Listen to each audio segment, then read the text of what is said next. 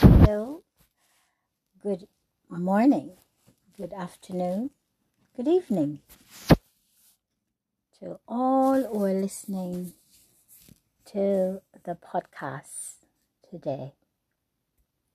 I want to say thank you to all who have um, been following uh, my podcast um, since 2021 and have um, if you have not chosen them as your favorite yet, then please, if you can do that, uh, make them your favorite. If you really like it, share it. Please send me a comment. Please send a comment and let me know what you think, what you would like to hear. This is Pastor Naruka White from Church of Jesus Christ Apostolic in Leeds, United Kingdom.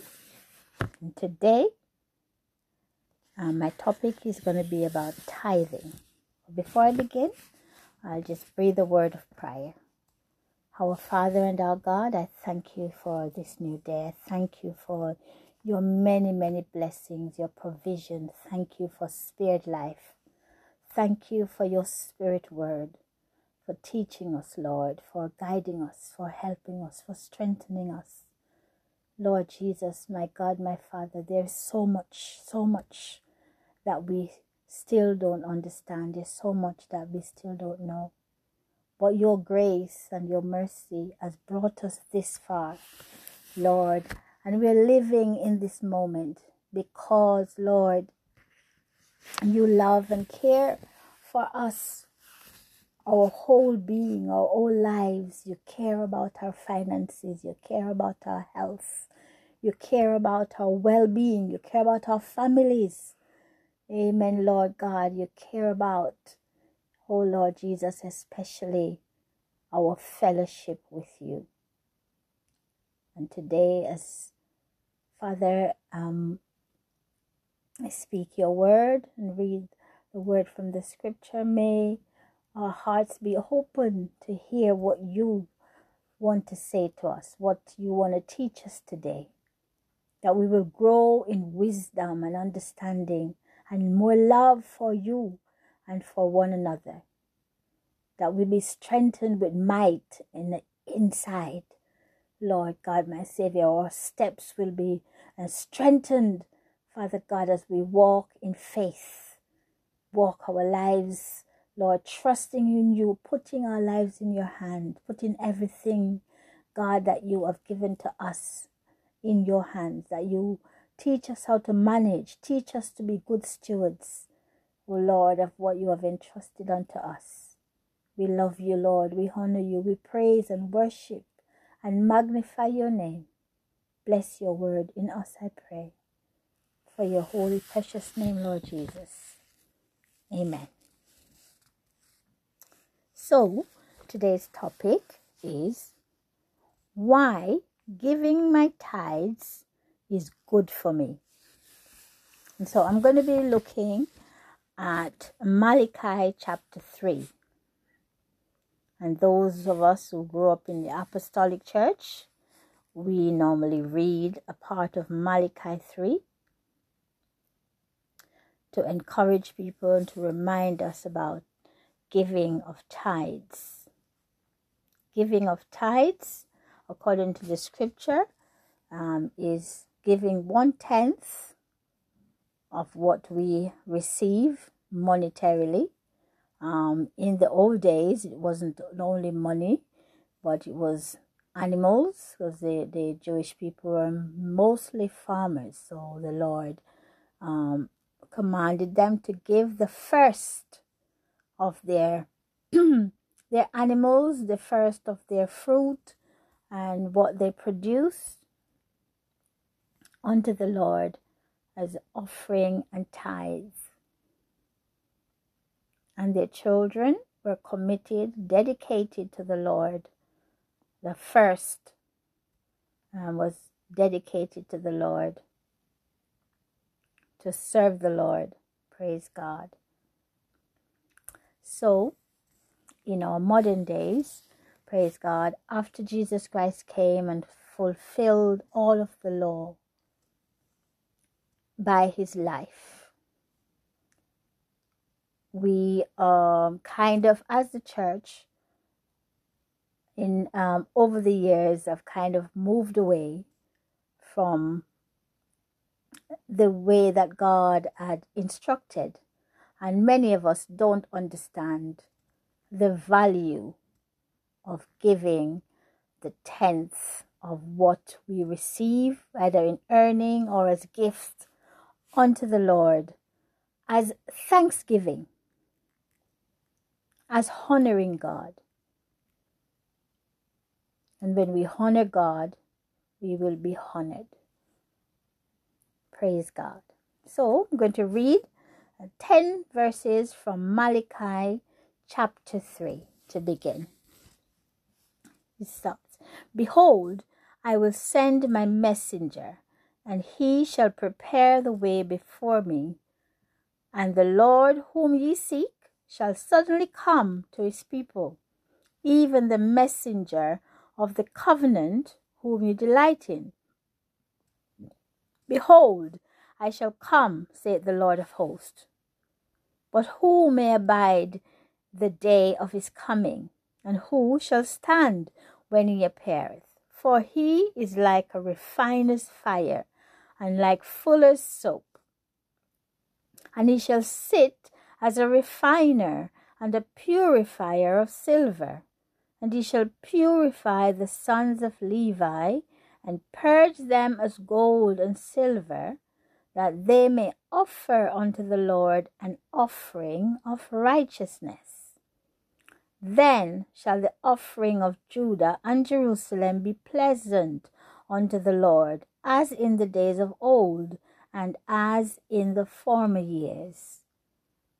And I will come near to you to judgment, and I will be a swift witness against the sorcerers, and against the adulterers, and against the false swearers, and against those that oppress the hireling in his wages, the widow and the fatherless, and that turn aside the stranger from his right, and fear not me, saith the Lord of hosts. For I am the Lord, I change not. Therefore, ye sons of Jacob are not consumed. Even from the days of your fathers, ye have gone away from mine ordinances, and have not kept them. Return unto me, and I will return unto you, said the Lord of hosts. But he said, Wherein shall we return? Will a man rob God? Yet ye have robbed me. But he say, Wherein have we robbed thee? In tithes and offerings. Ye are cursed with a curse, for ye have robbed me, even this whole nation. Bring ye all the tithes into the storehouse, that there may be meat in mine house, and prove me now herewith, saith the Lord of hosts, if I will not open you the windows of heaven and pour you out a blessing, that there shall not be room enough to receive it. That's the reading from Malachi chapter 3, from 1 to 10. Now, the Lord called out his chosen people for justice and judgment. Their hearts had turned away from following his laws and precepts the Levites were ordained as priestly servants to take care of the spiritual needs of the whole nation of Israel. They were not given a physical inheritance, such as land, like the other tribes, where they could dwell and call their own. Their work and calling was to dwell all over Israel, but in each tribes um, according to um, the provision that the tribes would make for them. Their job was to teach, to serve, to remind the people of God, of God's laws, and to offer sacrifices and offering on their behalf, according as God had instructed them through Moses. They were to provide for the needs of, in return, the people were to provide for the needs of these priests and Levites in the form of homes, suitable worship space, food, clothing, fellowship, etc. There should also be a storehouse set up where the priests lived, where food and other items would be kept for those who were in need. Therefore, by being obedient to God's command, prosperity would always be in their land. They would experience peace, contentment, and abundance in every area of their lives. But failure to obey God would, of course, bring curses on the nation, resulting in terrible lack, wars, and oppressions from their enemies, and even worse, their priests would not be able to serve them by teaching them, by making offerings and sacrifices to God in the correct way and the correct time as God had given direction. Everything would be out of order. It's amazing how one thing being out of place can cause everything to malfunction. In the middle of Malachi 3, we see what seemed like a pause, and a question was asked Will a man rob God? Yet ye have robbed me. By withholding the giving of their tithes, the nation of Israel robbed God of the worship and honor that was due to him. The priests were not provided for, therefore, no sacrifice was being offered up to God. The people were not gathering to hear the priests teach them the law so that they could sanctify God in their hearts in worship. There was no provision for the poor. So there was unnecessary poverty, which could cause people to turn away from believing in their God and even turn to crime just because the people would not give their tithes. The snowball effect is that God was robbed of worship, love, and honor from his people. They were cursed because their hearts were turned away from God. The priests, in many cases, were homeless struggling to provide for themselves and their families. So they couldn't give the time and attention needed to support the people in the correct way to worship their God, the Lord. In today's world, a lot has changed. For example, even though some church organizations have funds put aside to support priests and pastors, many others don't. For those who do, we see successful administration and system that are similar to the ancient biblical system for the Levites and priests. Churches where leaders are expected to work full time and still look after the saints full time, life is extremely uneven. If we don't follow the pattern that God has set, we won't be able to fulfill the purpose for which we have been called. No one can serve two masters is a strong statement which says a lot about a system that does not promote the laws of God as they are written.